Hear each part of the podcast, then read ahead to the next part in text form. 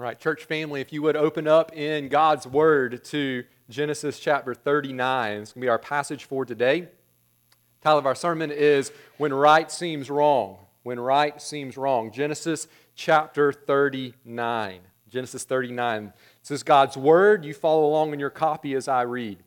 Let's enjoy the Word of God. Now Joseph had been brought down to Egypt, and Potiphar, an officer of Pharaoh, the captain of the guard, an Egyptian, had bought him from the Ishmaelites who had brought him down there. The Lord was with Joseph, and he became a successful man, and he was in the house of his Egyptian master. His master saw that the Lord was with him, and that the Lord caused all that he did to succeed in his hands. So Joseph found favor in his sight and attended him, and he made him overseer of his house and put him in charge of all that he had. From the time that he made him overseer in his house and over all that he had, the Lord blessed the Egyptian's house for Joseph's sake. The blessing of the Lord was on all that he had, in house and field. So he left all that he had in Joseph's charge, and because of him, he had no concern about anything but the food he ate. Now Joseph was handsome in form and appearance. And after a time, his master's wife cast her eyes on Joseph and said, Lie with me. But he refused and said to his master's wife, Behold, because of me, my master has no concern about anything in the house, and he has put everything that he has in my charge. He is not greater in this house than I am, nor has he kept back anything from me except yourself, because you are his wife. How then can I do this great wickedness and sin against God? And as she spoke to Joseph day after day, he would not listen to her, to lie beside her, or to be with her. But one day, when he went into the house to do his work, and none of the men of the house was there in the house, she caught him by his garment, saying, Lie with me. But he left his garment in her hand and fled and got out of the house.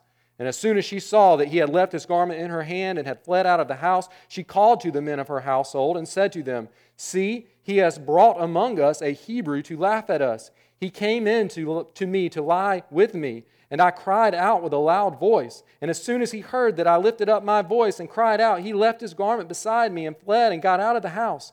Then she laid up his garment by her until his master came home.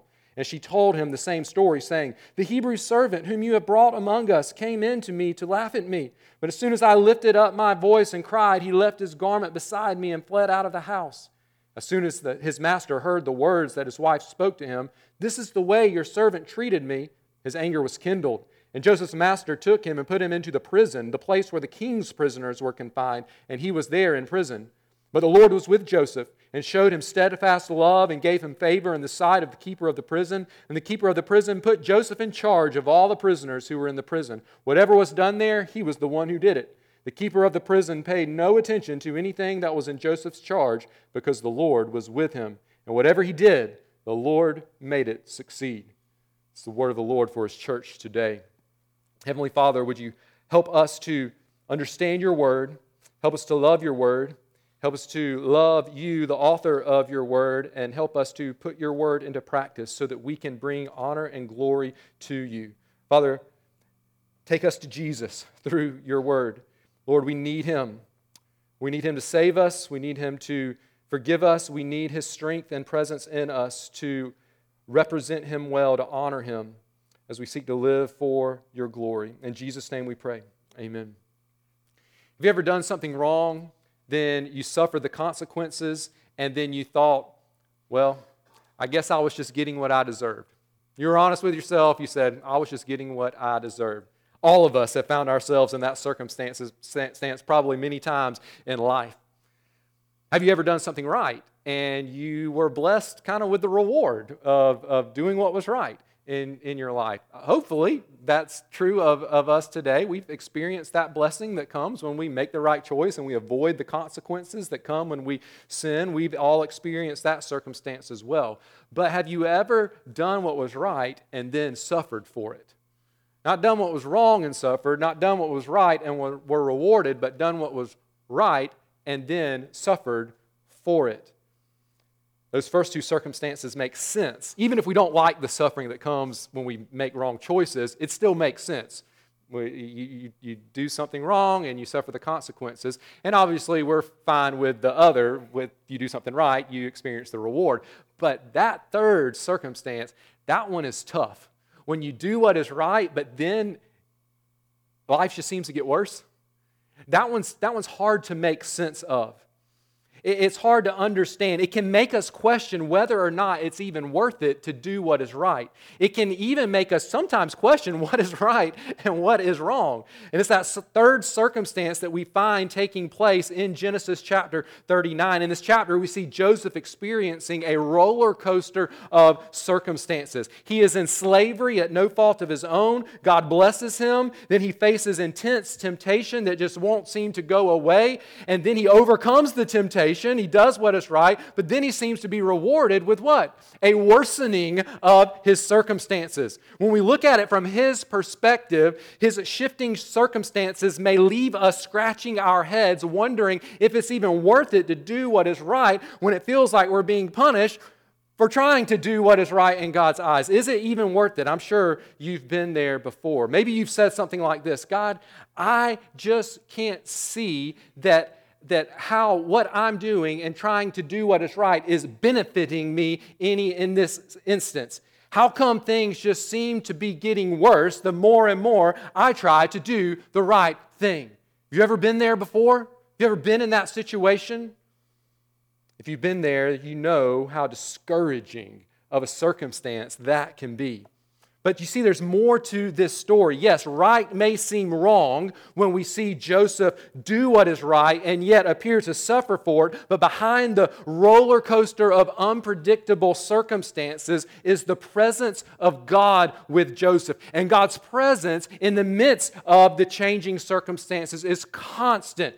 And God's presence is also active. It's actively bringing about God's good and perfect will. But it's not just for Joseph in Genesis chapter 39, the same is true for you and for me today. Genesis chapter 39, church teaches us this when circumstances seem unfair, God's loving presence is constant and active. When circumstances seem unfair, God's presence, His loving presence, is constant in our lives and it is active. As we study this chapter, one of the things I want us to do is to learn from Joseph's example here. Uh, one of the reasons we have these stories in God's Word, uh, the Bible tells us, is that we can learn from them. Now, we have seen a lot of bad examples in recent chapters in Genesis. Can I get an amen on that? Right? There's, there have been some, there's been a lot of, well, this is what he did, this is what she did, but we don't want to make those choices. Uh, we finally get to a, a, a, chapter with a person that we can actually say, hey, there's some, there's some good here that we could actually um, try to put into practice in our own lives. And so we definitely want to learn from Joseph's good example. But listen, Joseph is not the hero of the story. God is the hero of the story. In fact, this passage is less about Joseph and the good example he sets for us, and more about God magnifying his own faithfulness and holiness and sovereignty through his presence with Joseph in the midst of Joseph's seemingly unfair circumstances. At the end of chapter 37, if you'll recall, Joseph's brothers had sold him into slavery and faked his death. And the chapter ended with these words Meanwhile, the Midianites had sold him in Egypt, uh, sold him to Egypt to Potiphar, an officer of Pharaoh, the captain of the guard. And then chapter 38 seemed to be a little bit of an interlude. We saw Judah, Joseph's brother, uh, make some really bad choices, but we saw how that's a link in the overall story of the Bible leading us to the Messiah. And then we get to chapter 39, and it opens right where chapter 37 left off. Now, Joseph had been brought down to Egypt, and Potiphar, an officer of Pharaoh, the captain of the guard, an Egyptian, had bought him from the Ishmaelites who had brought him down there. So Joseph is now a slave in a foreign country. Why? Because he was a really bad person? No, because his brothers didn't like him. That's why he's there. His brothers didn't like him. In fact, if you'll think back to chapter 37, it was actually Joseph's obedience to his father's instructions to go and check on his brothers that set up the circumstances for his brothers selling him into slavery. Joseph's situation went from pretty good, living with his father and being treated kind of like royalty. If you remember, he was given a fancy coat. Now, his brothers didn't like him, but his father really loved him. It, his circumstance went from pretty good to really awful. Now he's living in slavery, and from Joseph's perspective, all he had done was be obedient to his daddy. He had honored his father. His father said, Go check on your brothers, and he did. He didn't go off and, and disobey, disobey daddy. He went and did what his father said, and now his circumstances have gotten worse. In that light, Joseph could definitely make the claim that he had been treated unfairly. And it's in these moments that if we're not careful, church, we will be tempted to doubt God's presence and his goodness in our lives. But look at verse 2 the Lord was with Joseph. Hopefully, notice as we were reading that passage, that's a key phrase. We see it repeated four times in this passage that the Lord was with Joseph. In this passage, where Joseph is tossed up and down from unfair slavery to success, to temptation, to false accusation, to false imprisonment, to more success, we are told that the Lord was with Joseph. The one constant in Joseph's life was the Lord's presence. And at the end of the day, church, that was the most important thing Joseph could have had. But it's important to remember this that God's presence is not an easy button in life. It's not a get out of jail free card that we just cash in whenever something doesn't go our way and automatically our circumstances improve. It doesn't mean our circumstances will just get better and better and better, even when we are doing the right thing purpose of God's presence, please hear this. The purpose of God's presence in our lives is not merely to perform the function of an escape pod when it comes to suffering in this life, but to give us the grand privilege of being used by God to showcase His glorious activity in us and through us, regardless of our circumstances, so that we learn to trust Him and depend on Him more and more and more. And sometimes he showcases his glorious activity by allowing our circumstances to worsen so that his character will shine all the more brightly. So, what glorious attributes of God are on display in this passage through his constant presence? How is God's presence active when right seems wrong? Let me share with you three truths under this banner of truth that God's love, that God's presence is constant and active in the midst of unfair circumstances. The first is this, church. We see this in verses 1 through 6 that God is with us in moments of rejection to magnify his faithfulness. God is with us in moments of rejection to magnify his faithfulness.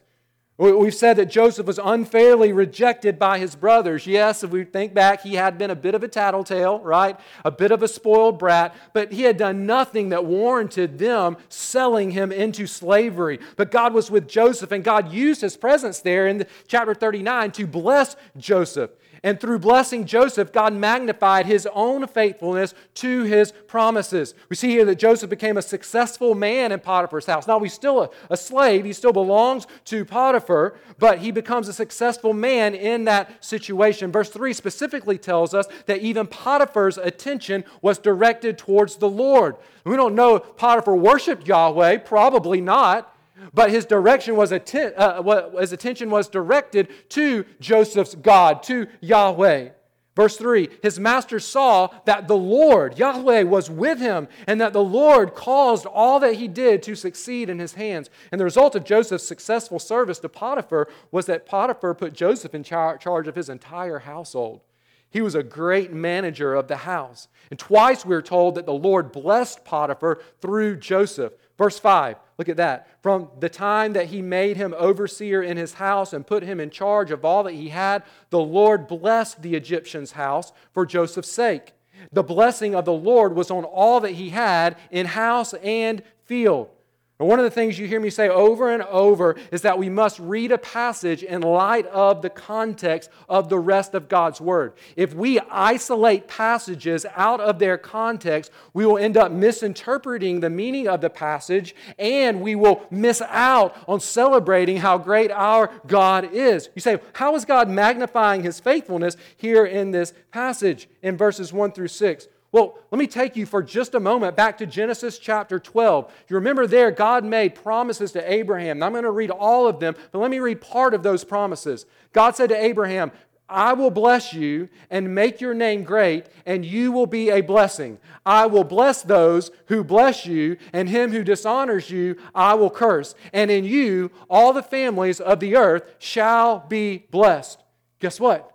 God is proving his faithfulness to that promise through Abraham's great grandson Joseph as he serves as a slave in Potiphar's house. How do you see that? Well, first, God is blessing him with success in his work. God had promised to bless Abraham. We see Joseph experiencing blessing. Yes, it was as a slave, but he is still being blessed by God. Second, we see God uh, fulfilling this promise in the fact that God is blessing Potiphar for blessing Joseph. Potiphar is treating Joseph well, and in return, God is blessing Potiphar's house. Remember, those who bless you, God says to Abraham, which goes then to his offspring Joseph, I will bless. Those who bless you, I will bless. We see that happening in this passage. And then, third, the text there um, in, in Genesis 39 specifically says, The Lord blessed the Egyptian's house for Joseph's sake. It's very clear to point out that this wasn't another, another family member of the family of Abraham that was being blessed. This was someone from another nation. This was an Egyptian whose house was being blessed. Do you remember the promise? In you, all the families of the earth shall be blessed. Now, this isn't a, this isn't a complete fulfillment of those Abrahamic promises. It's a partial fulfillment, but it is evidence that God is working on a much deeper level than just the surface level circumstances that Joseph is facing. God is showcasing in this instance in Joseph's life his glorious activity. God is magnifying the faithfulness, his faithfulness, through his constant presence with Joseph. And Joseph gets to be a part of it. Church, praise God that in moments of rejection, when we feel like we're being treated unfairly, God is with us and He is at work showcasing His faithfulness in our lives. Praise God. Praise God that as we trust in God's presence, we get to be used by Almighty God to magnify His faithfulness, not just in our own lives to ourselves, but to those around us as we continue to trust in His presence, even in the midst of those unfair circumstances. Let me share with you another truth that we see here as we look at God's constant and active presence in the midst of unfair circumstances. Truth number two is this, church God is with us in moments of temptation to magnify His holiness. God is with us in moments of rejection to magnify His faithfulness. God is with us also in moments of temptation. Why? To magnify His holiness. Even though he's in slavery, Joseph is experiencing the blessing of God. I mean, he is the number one man in charge of the house of the captain of the guard of Egypt. Potiphar isn't just some random person, uh, a, a commoner. He's the captain of the king's guard. And Joseph is number one in his house. He's left everything in Joseph's care, but temptation was lurking around the corner. In fact, it was living in the same house as Joseph. The end of verse 6 provides us with, uh, I would say, some unusual information. I mean, it's not something that we're expecting to hear. It tells us that Joseph was handsome in form and appearance. I go, well, Good for him, right? I mean, why, why, do we need, why do I need to know that? Joseph was handsome in form and appearance. Why does, why does God's word tell us that? Well, it's because someone is noticing his handsome form and his handsome appearance. And that someone is Potiphar's wife. Verse 7 tells us that Potiphar's wife cast her eyes on Joseph. And we know that it was a lustful casting of the eyes because what followed the casting of the eyes was a very simple statement, a very simple command, really. Lie with me, she said. Seems so innocent, right? Lie with me. Lie with me. I think it's worth noting, church, that God's presence with Joseph did not make him immune to temptation. God's presence with Joseph did not make him immune to temptation. Just because God was with Joseph and just because Joseph was experiencing the blessing of God didn't mean that temptation could not reach him. Brothers and sisters, there is never a time in life when we can let our guard down when it comes to the schemes of the evil one.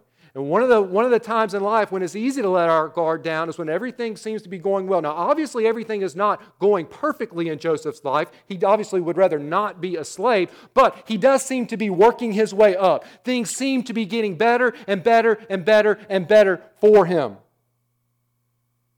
But he can't let his guard down. Thankfully, Joseph responded well. Look at verse 8. Simple phrase lie with me. What A simple response. But he refused. He didn't think about it. He didn't toy around with the idea. The text just tells us he refused. He refused. He refused. Church, oh, that those words could be said about you and me every time temptation knocks on the door of our hearts. Every time a complaint started to roll off of our lips. Every time lustful thought passed through our minds, every time jealousy crept in from the shadows, every time anger started boiling up inside of us, every time greediness began clouding our vision with dollar signs or with more the thought of more stuff, every time a seductive picture or video popped up on the screen, every time worry started taking the place of trust in God's goodness. Oh church, may it be said of us as Christians, as followers of Jesus, but he refused. But she refused. Joseph here does set a great example for us. He sees through the opportunity to experience sexual pleasure and focuses on the hurt and destruction and guilt before God that this sin would bring into his life, and he acts accordingly. Notice briefly with me four ways that I think Joseph exemplifies, ways that we can, we can fight temptation in our lives. Uh, let me just give these to you quickly. The first two are internal, the second two are more external. First, we need to resist sin by loving others. We want to resist sin by loving others. You say, where do you see that in, in this passage? Well, I think Joseph expresses love for his master in this passage. When he refused, Joseph said this Behold, because of me, my master has no concern about anything in the house, and he's put me in charge of everything. Is he not, uh, he is not greater in this house than I am, nor has he kept back anything, anything from me except yourself, because you are his wife. And so, in his choice to refuse the temptation, he is, he is loving his master. He is looking upon his master with, with love and respect and saying, I'm not going to do this because that's going to be an offense against my master. That's going to hurt him. And so I'm not going to do it. Joseph was thinking about his master. He showed care and concern for him. And I think much of our sinning would be avoided if we loved others well. If we thought about how our actions were going to hurt and impact those around us. Want to love others well will help us to resist sin. A second way we see him resist sin, and this is primary in this passage, is this we resist sin by respecting God's holiness. We resist sin by respecting God's holiness.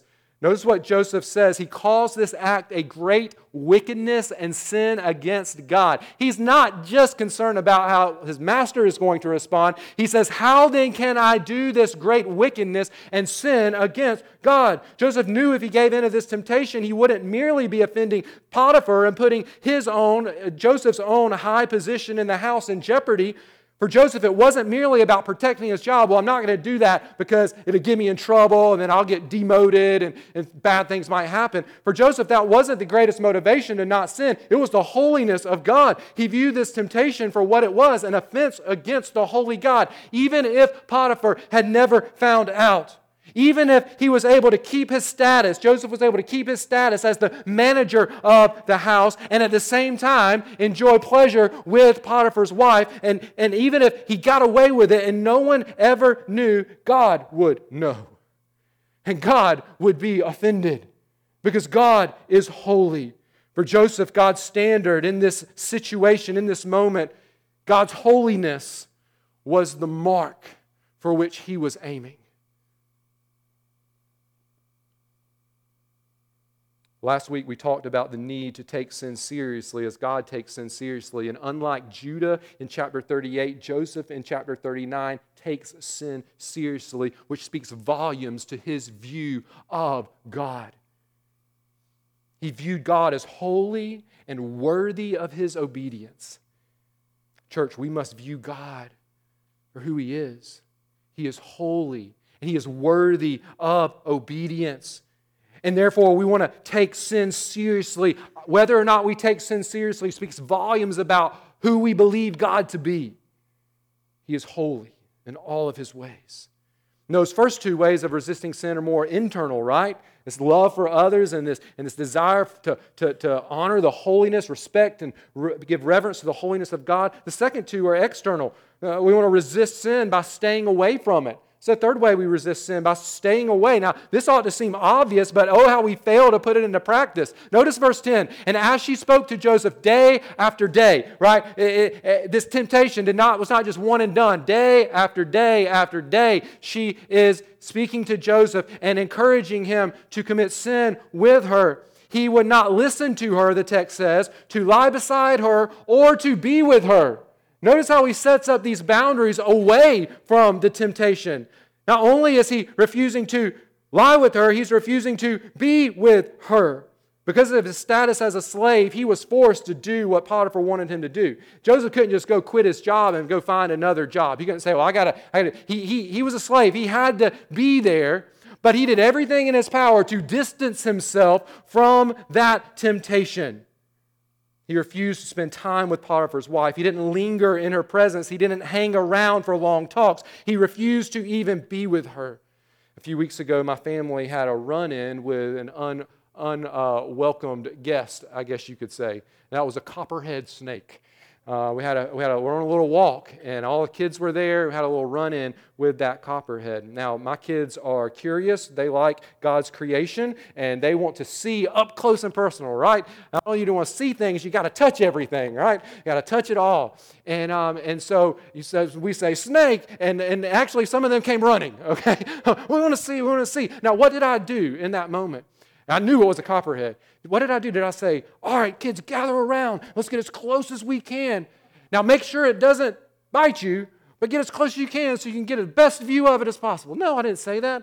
I, I started putting a boundary up with my arms. It was, an invisible boundary, like, like pretending like I have some force field. I don't, I don't have that ability. But I did. I went, whoa, like that, you know, step back. No, no, no. I started, no, no, no, don't, don't get close to it. That's what I said. Don't even get close to it. Oh, that our attitude would be that sin in our lives. That we wouldn't play around with it. That we wouldn't linger in its presence and think, oh, I, it's not gonna, it's not gonna hurt me. Oh, that we would just stay away from it to begin with. And then sometimes it just reaches out and grabs us out of nowhere. And so, a fourth way that we resist sin is simply by fleeing from it is simply by fleeing from it. Sometimes, even when we are doing our best to stay away from temptation, temptation just hits us out of nowhere. We weren't out looking for it, it's just bam, right there in our face. What do we do?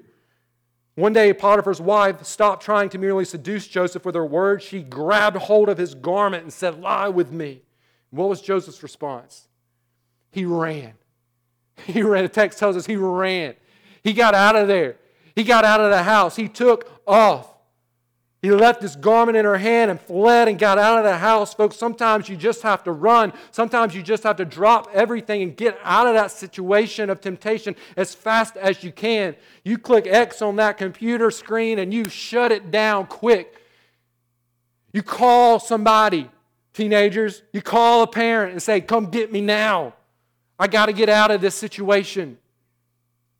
Sometimes you just flee, you run, and you, and you just go. You don't think about what's happening except I got to get away from this temptation. Why? Because God is holy and He's worthy of it. We've got to stay vigilant. We've got to keep our running shoes on when it comes to temptation and be ready to bolt. We've got to keep in step with the Spirit of God in us so that we recognize those situations immediately so that we can run as quickly as we can away from sin and into the holiness of God. But remember, Joseph isn't the hero of the story, God is the hero. How was Joseph able to resist the temptation day after day after day after day after day? The Lord was with him. The Lord was with him. You say, well, if God was with him, why didn't God keep all the temptation away from Joseph to begin with? I mean, what is God's presence doing in this situation if, if, if Joseph's just being bombarded day after day after day with the temptation? Church, God never promises us that we won't be tempted by sin. What He does promise is that there will always be a way out. There will always be a way to honor God when we face temptation. What God's presence does is it empowers us to resist the temptation. Then, as we face the temptation but choose to resist the temptation, here's what God is doing magnifying His holiness in our lives and to those around us. In other words, God's constant presence means moments of temptation are actually opportunities to proclaim to a watching world hey, God is holy. Even when life isn't going my way, even though I've been treated unfairly, God is still worthy of my obedience and my reverence in my life. Puts on display for us and others the holiness of God. Praise God, church. That in moments of temptation, when we feel like we're being treated unfairly, we can trust God's presence to be with us. And we can trust that God's going to use us as we resist temptation to magnify His holiness. Well, we continue in the story. Joseph runs out of the house. Potiphar's wife frames Joseph for adultery. She screams. The other workers run in. She claims that Joseph tried to take advantage of her. It's that phrase that he came in to laugh at me. It's kind of a euphemism for he came in to, to treat me wrongly. And, and so that's what she says that he did. Um, her husband gets home. He, she gives him the story, the false version of the story. Uh, he gets really angry. She ignites his anger even more by placing the blame somewhat on him by saying, This servant of yours, this servant that you brought into that house, has, has tried to do this with me. All of it's a lie, of course. Potiphar gets angry. He throws Joseph in prison. Joseph did what was right, church. He resisted day after day after day, and when it grabbed hold of him, he took off running in the other direction. And where does he find himself? Being treated as though he did what was wrong. Once again, right seems wrong. We often think something good should always come immediately from our way when we do what is right, but that's not the way that God works. But we can trust that God's presence is constant and active, even in those circumstances that seem, that appear to be unfair. We continue to see God's presence at work in this passage, not only magnifying his faithfulness, not only magnifying his holiness, but, church, third and finally, magnifying his sovereignty. Third truth is this God is with us in moments of injustice to magnify his sovereignty. God is with us in moments of injustice to magnify his sovereignty. Remember, we speak of God's sovereignty, it means God's perfect control over all things. It's really the main theme of, of the story and the life of Joseph. So Joseph here gets thrown into prison, but notice verse 21, 22, 23. But the Lord was with Joseph and showed him steadfast love and gave him favor in the sight of the keeper of the prison. The keeper of the prison put Joseph in charge of all the prisoners who were in the prison. Whatever was done there, he was the one who did it. The keeper of the prison paid no attention to anything that was in Joseph's charge. Why? Because the Lord was with him. And whatever he did, the Lord made it succeed. This is the third and the fourth time the passage tells us the Lord was with Joseph. His location may have changed, his status may have changed, his reputation because of the false accusations may have changed, but God's presence with Joseph did not change. God was with Joseph even in prison. And the text is very specific to tell us that God was showing Joseph steadfast love. That means love that is not weakened, it's not taken away in any bit. It is steadfast, it is remaining through all of that. Again, we get so caught up in the current circumstances of our lives that we sometimes forget that God is doing a work we can't see even in the moment. It's so easy for us to accuse God of not caring just because our circumstances may worsen. But He is always with His people, and He's not just with us, but He's always showing you and me as His people steadfast, unending, unchanging love. His presence is always at work, accomplishing His good and perfect will. You, you say, well, what in the world is God doing by allowing Joseph to be wrongly imprisoned? What in the world was God doing by allowing Joseph to experience this injustice? Church, God was positioning Joseph to become the savior of his family and of Egypt and of many other nations. I don't want to get ahead too much in the story, but Joseph will, is eventually going to get promoted to second in command, not just in the prison or somebody's house, but of all of Egypt. He's going to be promoted to second in command, and God's going to use him to preserve life throughout a seven year famine. And guess how Pharaoh, who promotes Joseph to that position, hears about Joseph? Well, he hears about him from a guy who Pharaoh threw into prison who met Joseph while he was in prison. And guess how that man met Joseph in prison? It was because everything Joseph did succeeded. And so Joseph was placed, as we read in the text in chapter 39, over all the other prisoners. That's how they met. And how did Joseph succeed in all that he did in prison? The Lord was with him. The Lord was with him. And so it was no accident that the Egyptian who bought Joseph was the captain of the guard, which means when he threw Joseph into prison, he threw him in the prison where the king's prisoners were kept, the text tells us in verse 20, which meant that Joseph would eventually have the opportunity to meet someone closely connected to Pharaoh. Joseph was not in that particular prison by accident nor was he succeeding in all that he did by accident. The Lord was with him. Yes, his circumstances appeared to be worsening. He went from slave to prisoner, but God was in control the whole time. He was sovereign over everything that was happening. Years later, Joseph would tell his brothers, you meant this for evil, but God meant it for good. Church, the same thing could be said about Potiphar's wife. You meant this for evil, but God meant it for good.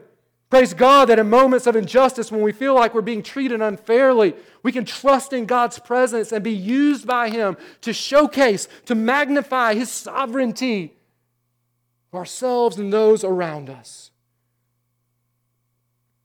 Joseph's circumstances were a roller coaster unfairly sold into slavery, promoted to top slave, thrown into prison, promoted to top prisoner. But there was this constant in his life, and it was the presence of God. And God's presence wasn't doing nothing. I know that's bad English, but his presence wasn't doing nothing. His presence was active. It was active, it was at work. His presence in Joseph's life meant that Joseph was able to be used to bring God glory through those moments of rejection and temptation and injustice. God turned those moments of, of, rejection and temptation and, and, and injustice into moments of magnifying the glory of God by showcasing His faithfulness and His holiness and His sovereignty over all things.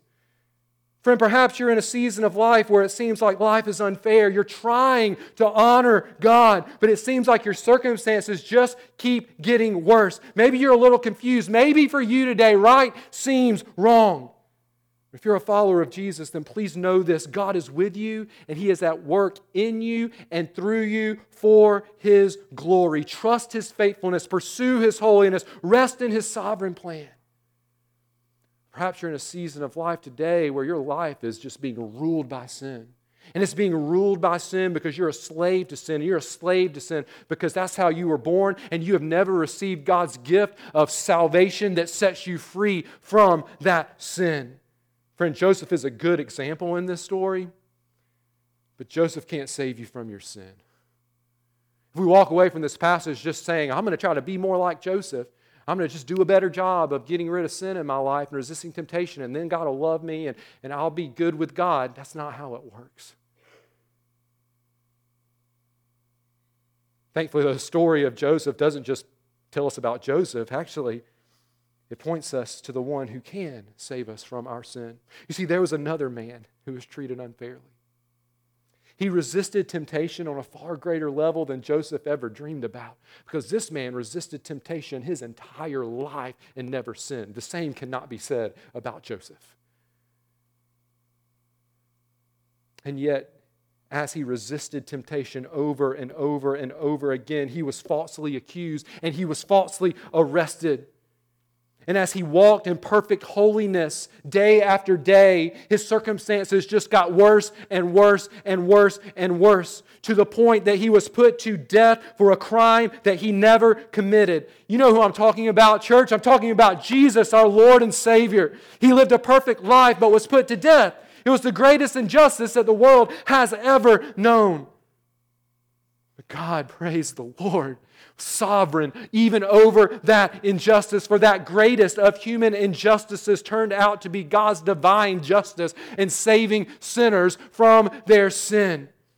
When Jesus died on the cross, He paid the price for our sins. He satisfied God's wrath towards our sins so that if we would believe in Him, we would be saved. And then He rose up from the dead, meaning that if we'll trust in Him, be forgiven of our sins, then the presence of Jesus through His Spirit lives in us forever. And then we get in this life, and then when this life is over, we will live in the presence of Jesus forever and ever and ever. God took the greatest injustice of all time and turned it into salvation for all who would believe in the Lord Jesus Christ. That's our God. That's the God that we are here today to worship. That's the God that we serve day in and day out. That's our Lord that is with us constantly and is constantly active in our lives. That's the gospel of Jesus Christ. It's the good news for sinners. And so, friend, is God calling you today to trust in Christ to rescue you from your sin so that you can be set free, so that you can have His presence with you day after day after day at work in your life, regardless of the circumstances of your life. If you need to trust in Christ today, do that. The Bible tells us we just admit our sin to the Lord, we confess that to Him, and we ask Him to save us through what Jesus did through His death and resurrection. That we cry out to Him and say, God, save me, I am a sinner. But Jesus has done everything to save me, and I believe in Him. God is at work. His presence is constant and it is active. His glory is being put on display as we trust His presence day in and day out. Let's rejoice in that, church regardless of our circumstances, no matter how unfair they may be. Let's let God's glory shine brightly. Would you pray with me? Father, thank you for your word. Thank you for Jesus. Thank you that he resisted sin as no one else has perfectly, and yet was willing to suffer, though he did not deserve it.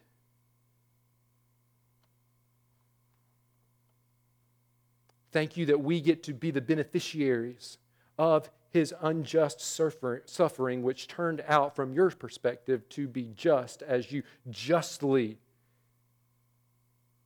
paid the price for our sin by punishing your son. Father, thank you for your presence. Lord, may it lead us to magnify you,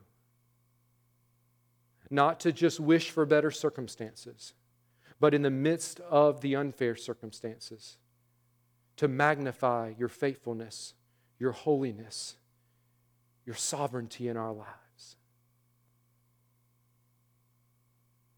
Father, help us.